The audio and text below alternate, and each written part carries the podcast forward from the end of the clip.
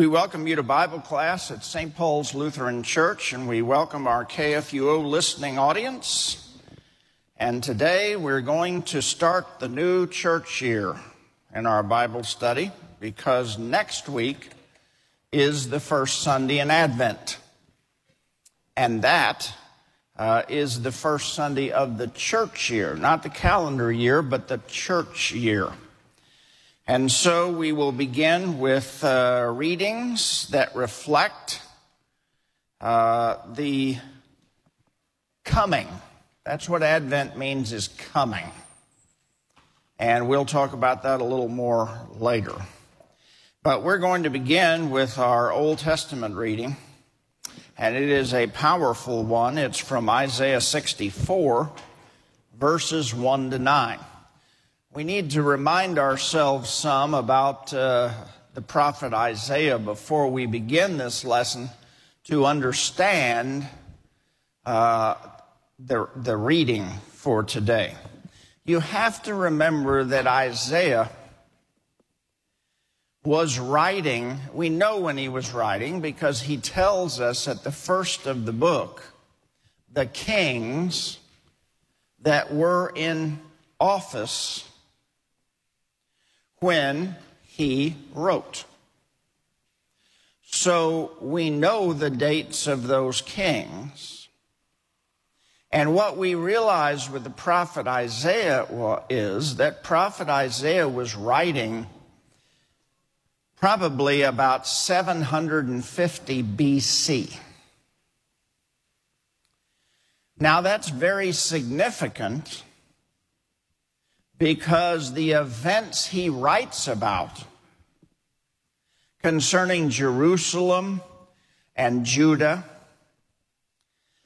the rise of the Babylonian Empire, the conquest of Jerusalem, the carrying of the people off into exile into Babylon, and even their return from Babylon under the Persians it's all talked about in Isaiah, and it's 200 years away.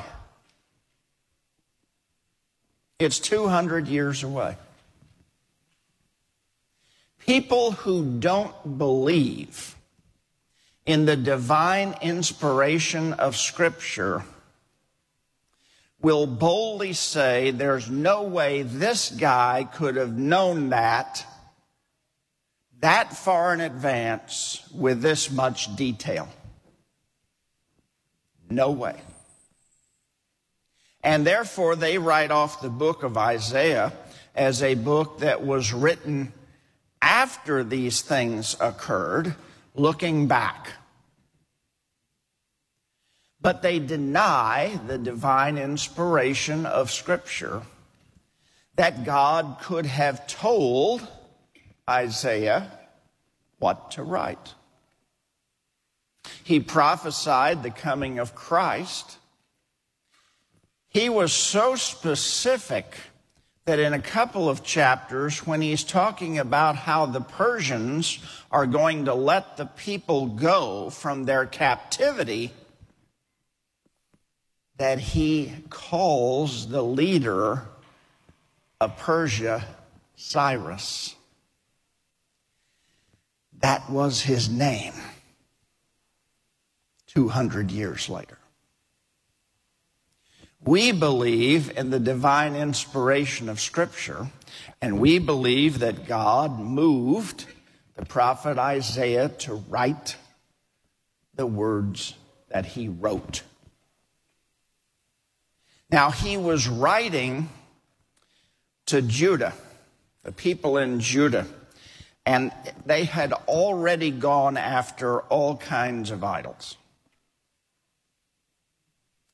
And as we get farther along in Isaiah, especially into the chapters 60 and up, he's actually talking about the joyous return of the exiles. And this joyous return, uh, many passages in that are quoted in the book of Revelation because that will be joyous too when Christ comes again for the believers.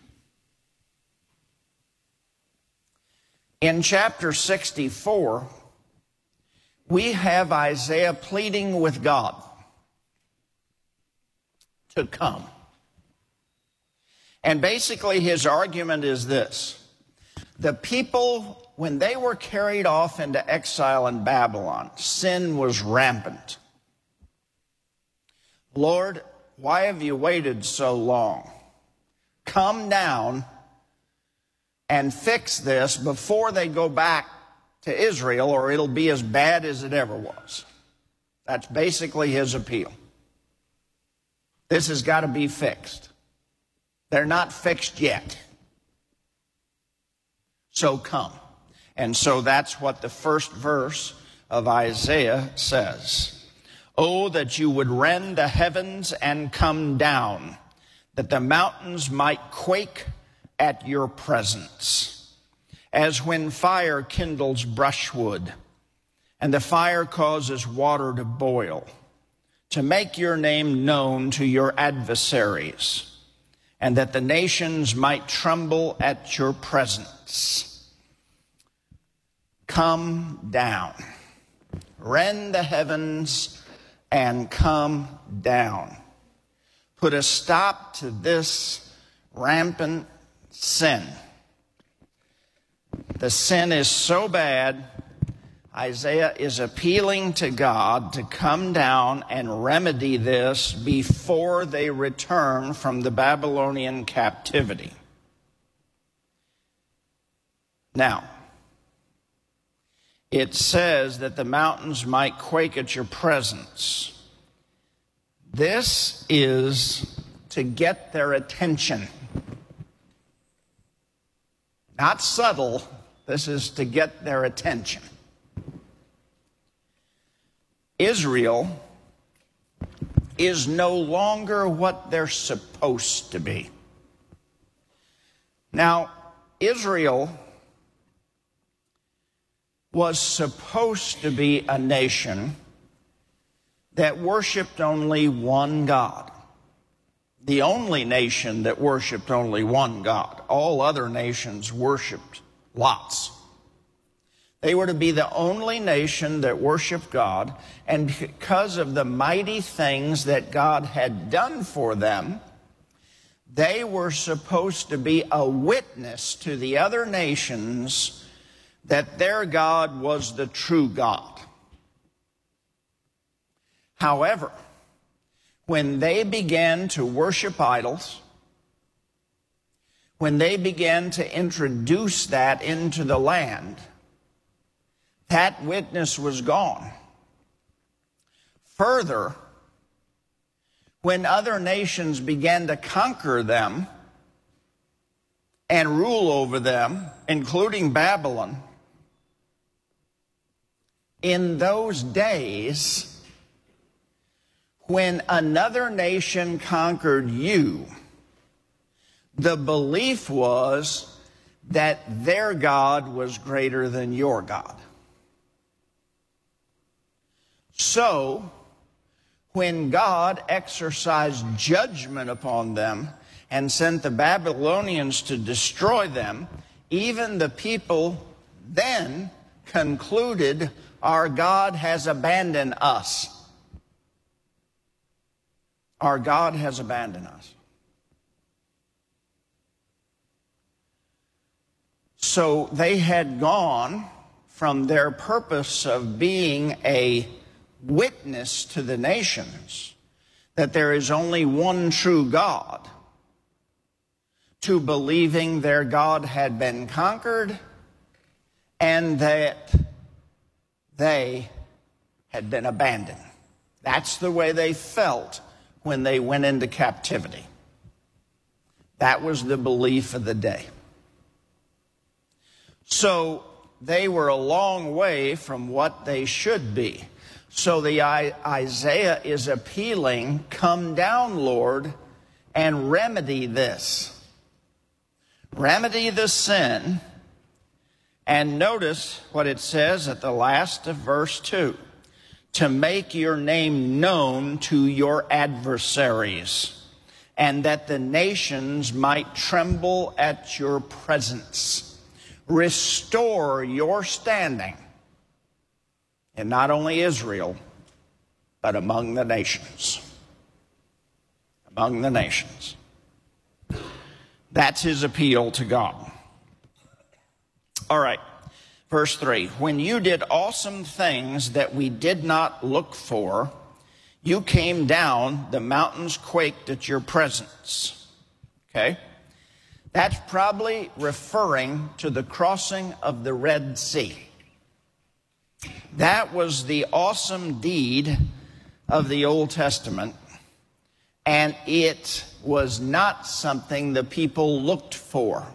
They were standing on the edge of the sea. They believed they were doomed by the Egyptians and the sea parts.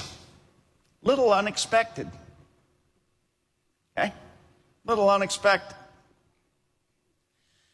That's probably what's being referred to here, but it got their attention.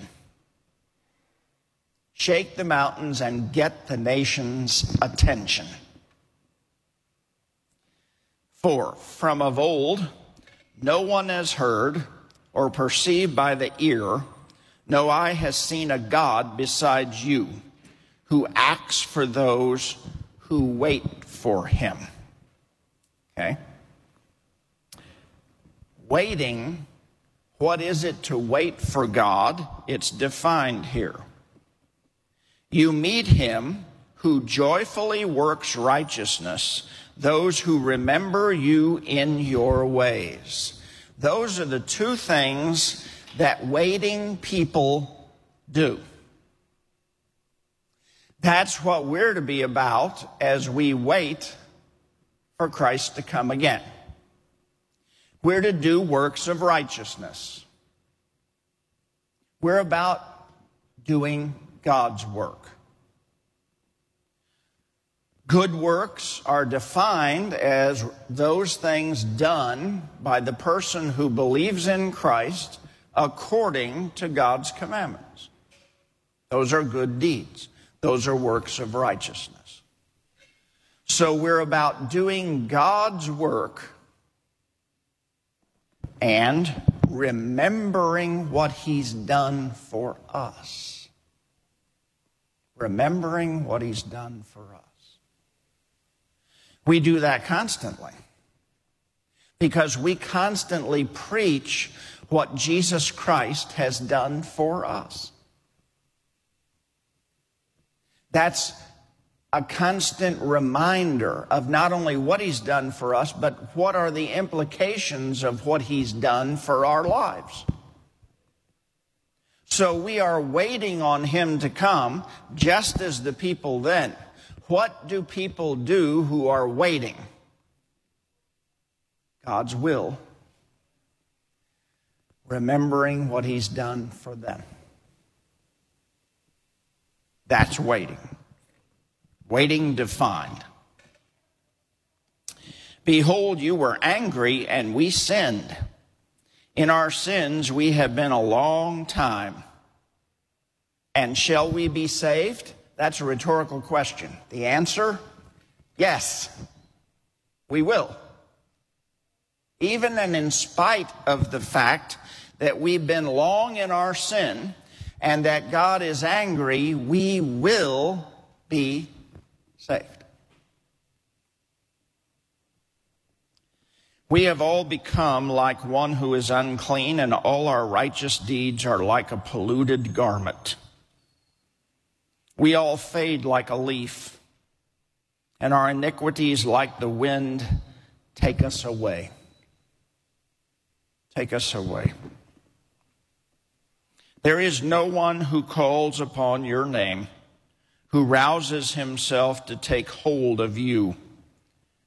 For you have hidden your face from us and have made us melt in the hand of our iniquities.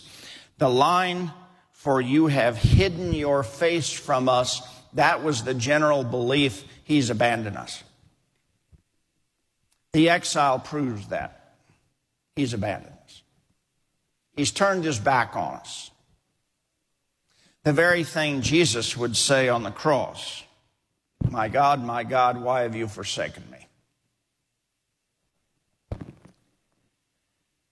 But now it changes. But now, O Lord, you are our Father. We are the clay, and you are our potter. We are all the work of your hand. Be not so terribly angry, O Lord, and remember not iniquity forever. Behold, please look. We are all your people. Now, this is an appeal for God's grace, and it's appealing to the very nature of God. God is the one that had chosen them. God is the one that had raised them as a nation, made them his own, entered into a covenant relationship with them, saved them from the Egyptians. You can just go on and on. And basically, what the people are saying is God, you've really made a big investment in us. You're really not going to boot us out, are you? And what they're basically saying on the lowest level is this God, you love us. We know you do. Don't be so angry. Save us. We are the clay, you are our potter. You've made us what we are. We are all the work of your hand. Any of us can say that. Any of us can say that. And be not so terribly angry. In other words, they know there's judgment. Isaiah knows their judgment for what they've done wrong. But it's kind of an appeal to God God, don't take it to the extreme. Don't go overboard on the judgment. We're your people. And remember not iniquity forever. I will remember your sins no more. Behold, please look, we are your people. Don't pour all your wrath and anger out on us. You called us, you love us. Pour out your grace upon us and forgive us. That is the appeal from Isaiah in their behalf. Okay? We know, God, you love us. And we can say that too. We know it. And how do we know it? They knew it because God had saved them and given them so many things. We know it because Jesus Christ came in our behalf and died and rose again for us and has given us all things. So we know God loves us. So we can appeal to God and His mercy and grace. Moses used to do this. God would get so mad at the children of Israel, and Moses say, Now hold on here. You're talking about wiping out all these people. You wipe out all these people, what are the other nations going to say about you? You're a bad dude. You don't want that reputation. So forgive them. Well, I'm God do it. God to do. Moses would appeal to the goodness of God, to the love. God is love. Remember, God doesn't want to punish. We call that his alien work. God wants to love. That's his proper work. Moses would appeal to God based on his proper work, what he really wanted to do. Our sin is what forces him to do what he doesn't want to do, which is punish. So, Isaiah, Moses, all appeal to God to love, which is his very nature. His very nature. So this passage talks about God coming. And that's why it's chosen for the first Sunday in Advent, uh, is God's coming. Okay, questions about that one? Yeah, Don?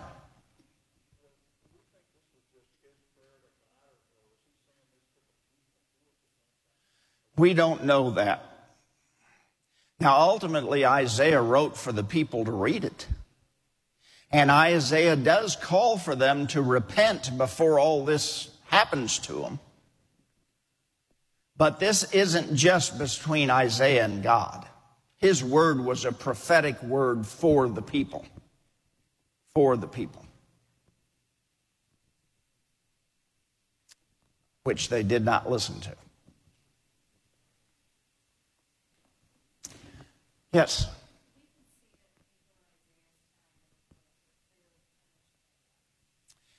Yes.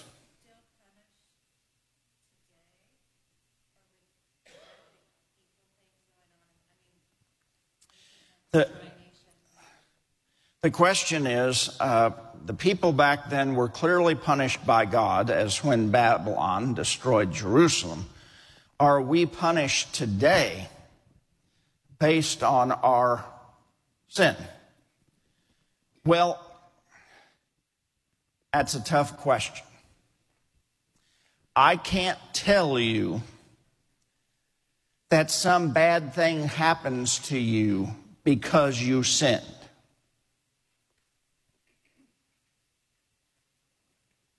Now, I know that some people feel that way.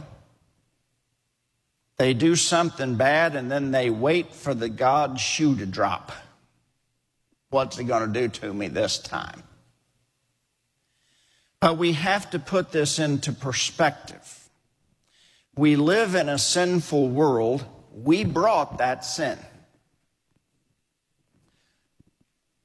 Disease is a result of sin. War is a result of sin. Terrorism is a result of sin. We brought this into creation. Is there a correlation between what you do and what you get? Now, that's very difficult to answer because we don't know the will of God. But I can tell you this there's nobody here that God punishes every time you sin. Because if He punished us every time we sin, we would be some real miserable people. There's also the argument that he doesn't punish us. Because if he punishes us, what was the punishment for sin that Jesus Christ took on the cross? We're told that he was punished for the sins of the world. So there are lots of things that go into that answer. We live by faith. We live by faith in a God who forgives us. We're also told in the book of Hebrews that the chastisement of the Lord is what he does. In other words, do you do you punish your children when they do something wrong? And what is the purpose of that punishment? The purpose of that punishment is not because you love to punish. It is to teach them. It is to teach them because you love them. That's how we're supposed to look at the way God deals with us. Not as punishment, but as chastisement to teach his children what should they should do.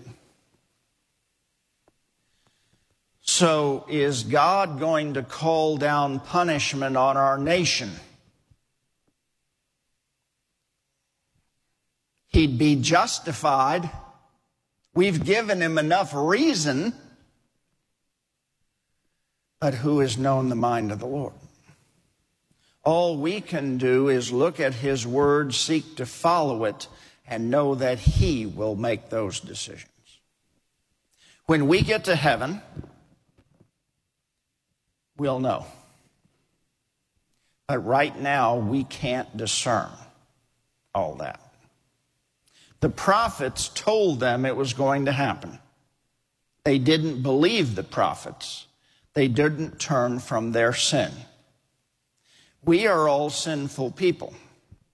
We are called upon to turn from our sin or suffer the punishment of God. Same rules hold. But how God carries it out. I can't tell you today that in 50 years, something's going to happen to this nation. God has not revealed that to me. He's not inspired me to say that. So we just simply live by faith in His forgiveness, seek to do His will, and wait. Back up here, doing the righteous deeds and remembering what He's done for us. That's about all we can do. That's about all we can do. It's, it's uh, very dangerous to, to conclude this is because God's angry. Uh, I, I, don't tell people that in my office, you know, my life's a mess and this has gone wrong and this has gone wrong. And I don't say, well, if you'd stop sinning, some of this stuff might stop. Okay? I can't do that. That may not be. Maybe it's a trial to strengthen their faith. I don't know that. I don't know that. If they repent of their sins, I forgive them. So, uh, for Jesus' sake. But I can't know how God is working in their lives. A long answer, but you ask. Okay? All right, anything else on this one? All right, let's look at 1 Corinthians here, the epistle. Grace to you and peace from God our Father and the Lord Jesus Christ. Okay, that's his usual beginning, grace and peace.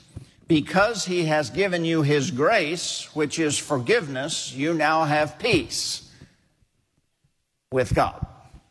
So they go hand in hand. Grace to you and peace from God our Father and the Lord Jesus Christ. This is part of Paul's beginning of this letter. Uh, even though there are lots of problems in Corinth, he begins positively.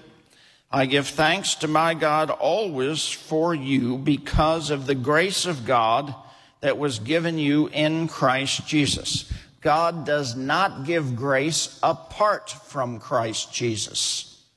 It is in Christ Jesus that in every way you were enriched in him in all speech and all knowledge, even as the testimony about Christ was confirmed among you, so that you are not lacking in any gift. Not lacking in any gift. This church is not lacking in any gift because God sees to it that we have what we need. And that's hard to see in a church this large. But I always tell this to our new members. Many of you have heard this story. I was in Starkville, Mississippi, the pastor. We had about 60 people in church on Sunday. We had one guy that could play the electronic organ. One guy. He played every week. He came in one week and he said, Pastor, I got some bad news. he said, I, I've been transferred. I'm leaving Starkville. So the next Sunday, I announced that our one and only organist was leaving. There was an audible groan. We probably knew about 10 hymns we could sing a cappella. And we were going to be relegated to that. So I asked, after I made the announcement, if anyone can play the organ or the piano, talk to me. We need you. So, after the service, I was greeting and I noticed that one lady stayed back. And I went over and said, Jean, what can I do for you? She said, uh, Pastor, I can play the organ. I said, Jean, you've been a member of this church for years. Nobody knows that. Why didn't you tell us? You didn't need me. But she was there. And God supplies the gifts that His church needs. I still believe that, even a church this big. People emerge all the time that can do things you don't know they can do. Okay. God supplies not lacking in any gift as you wait for the revealing of our Lord Jesus Christ, who will sustain you to the end. Guiltless. That's probably pointing to their baptism in the day of our Lord Jesus Christ. God is faithful, not we are faithful. God is faithful, by whom you were called into the fellowship of his Son, Jesus Christ our Lord. You were called into that fellowship in baptism. And therefore, God, from that moment on, is always faithful to you. All right, I want to move on to the gospel.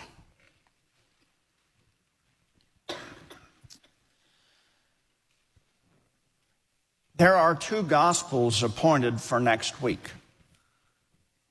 One of them is from Mark and concerns the end of the world.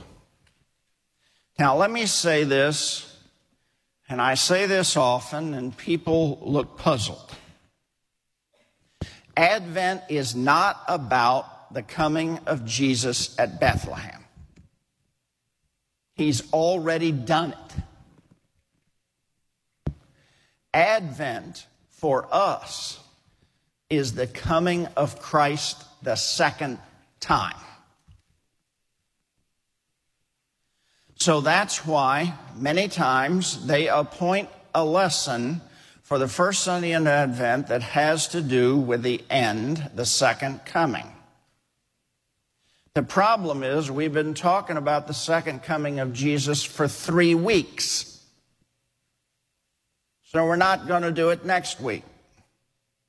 So we pick the alternate.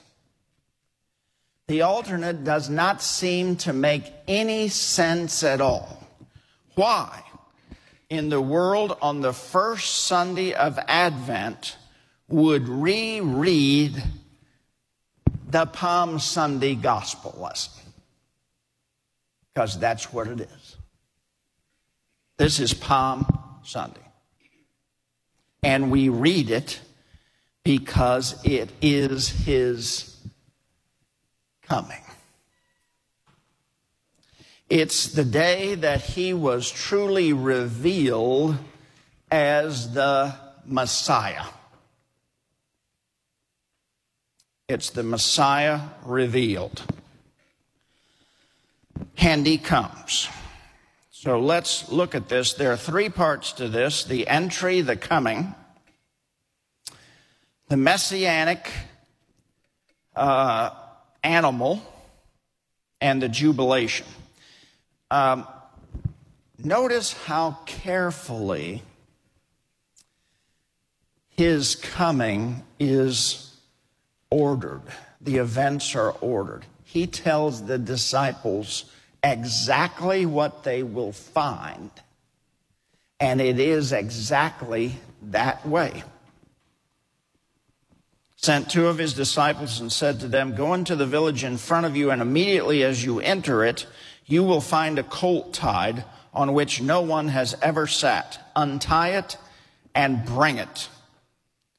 If anyone says to you, Why are you doing this? say, The Lord has need of it and will send it back here immediately. And they went away and found a colt tied at the door outside in the street, and they untied it.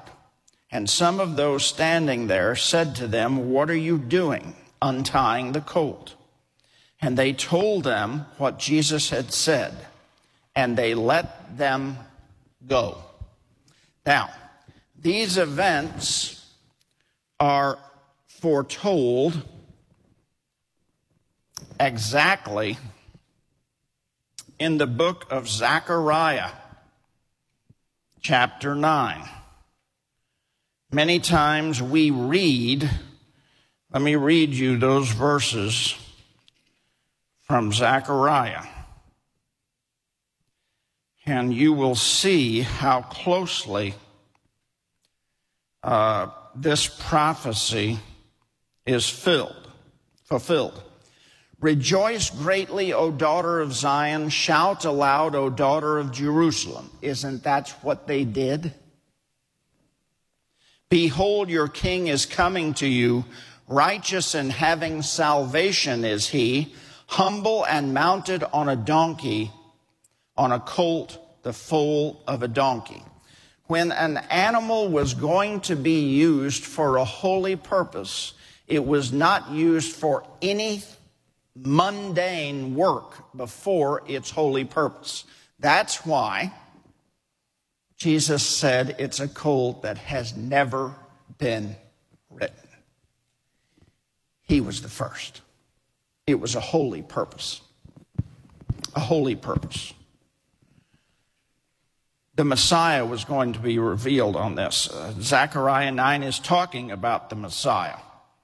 So, this is to fulfill that prophecy. But there's another weird prophecy, and I'll, I'll try to uh, explain this to you. It's back in Genesis, and it's under the blessing that was given to the tribe of Judah.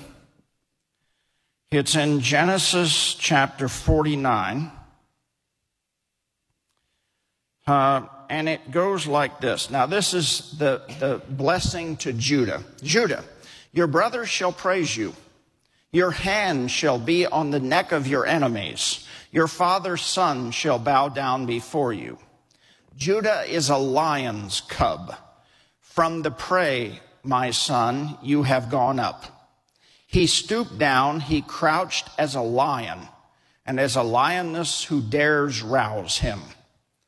The scepter shall not depart from Judah, nor the ruler's staff from between his feet until tribute comes to him. And to him shall be the obedience of the peoples, binding his foal to the vine and his donkey's colt to the choice vine he has washed his garments in wine and his vesture in the blood of grapes. Okay. That's the prophecy that Jesus is going to come from the tribe of Judah. He was the fourth brother.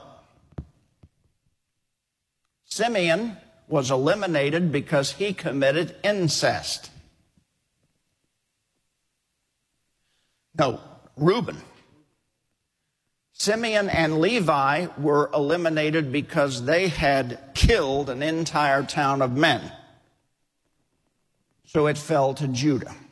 Notice all the discussion that he is like a lion, and that's where we get the lion of the tribe of Judah. That's why in, uh, in the Chronicles of Narnia, Jesus is a lion. Okay? In all those stories. Now, let me read this verse again. Binding his foal to the vine and his donkey's colt to the choice vine. Nobody in their right mind ties a donkey to a grapevine. What is the donkey going to do? Eat all the grapes and probably all the vine.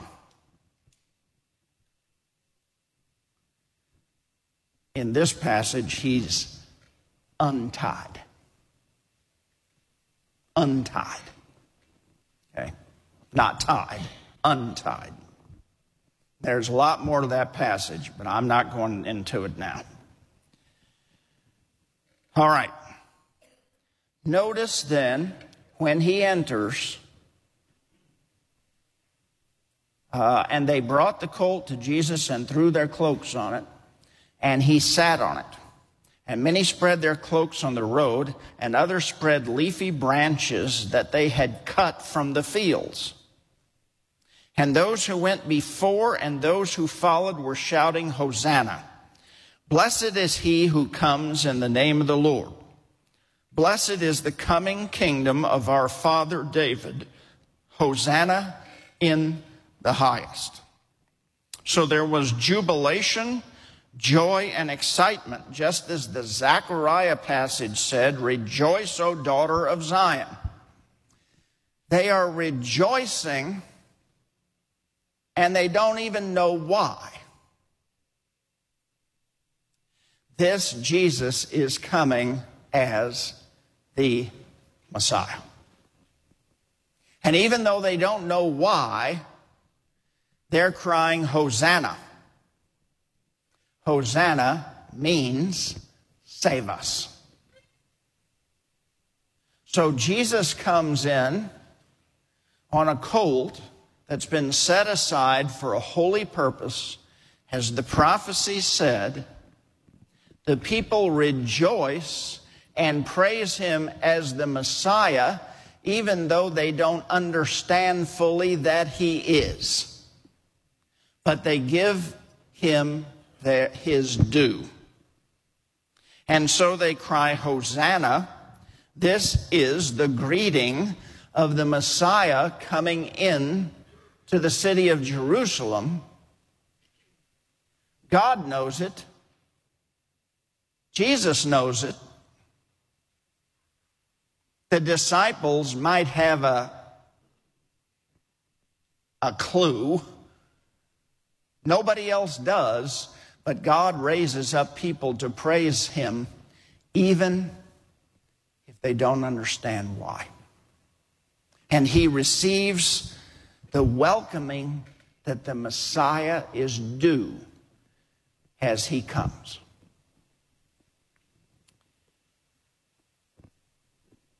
We will welcome the Messiah when He comes a second time. You see, we can talk about several comings when it comes to Jesus. He came, he came to Jerusalem riding on a donkey. That's one. He came when he was born in Bethlehem. He broke into our world. He rent the heavens and came down. He will come again at his second coming in power,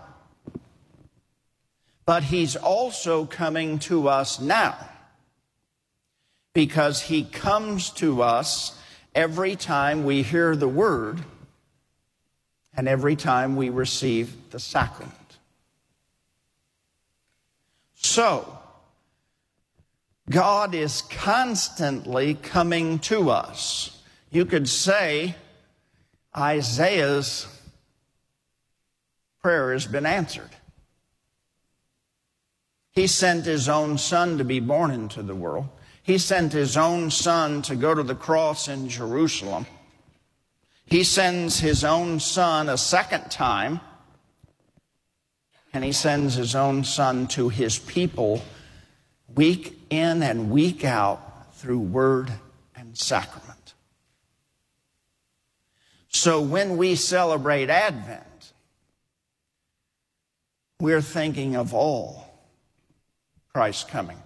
So we read this lesson on the first Sunday of Advent. What do we read on the next two?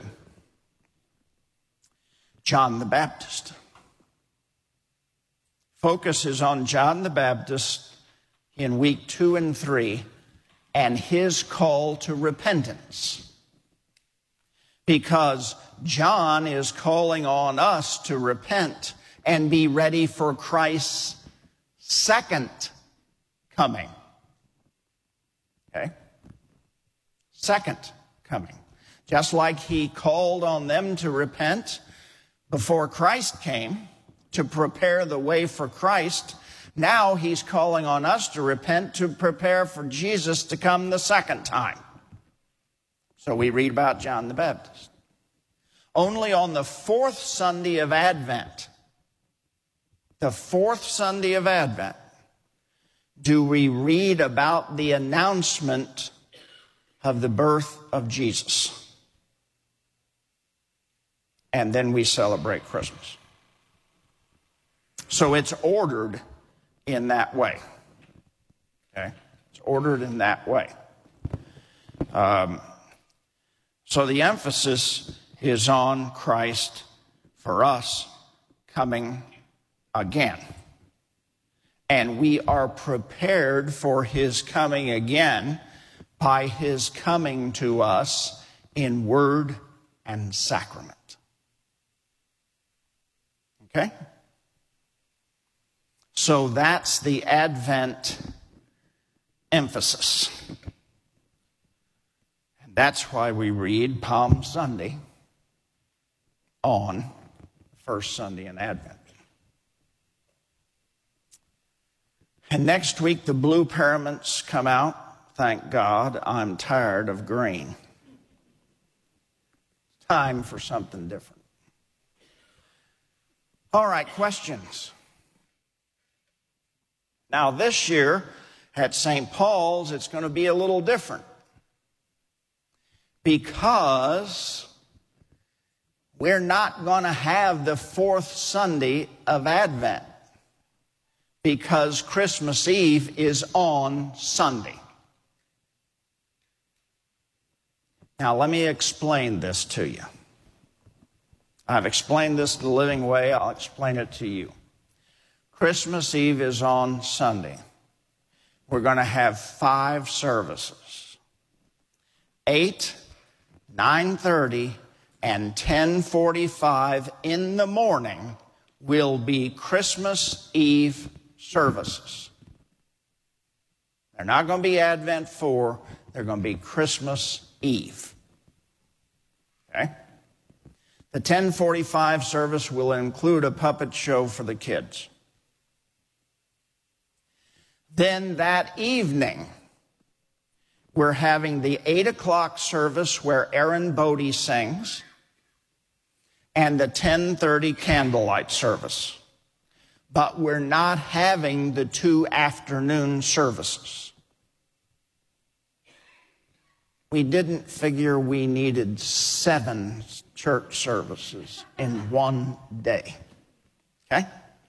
So we're having five three in the morning, two in the evening, and they'll all be Christmas Eve. And then Christmas worship at 10 o'clock on Monday morning. So you're going to see it in print, but I wanted to explain it to you. All right, other questions or comments? All right, let's close. The grace of our Lord Jesus Christ and the love of God and the fellowship of the Holy Spirit be with you all. Amen.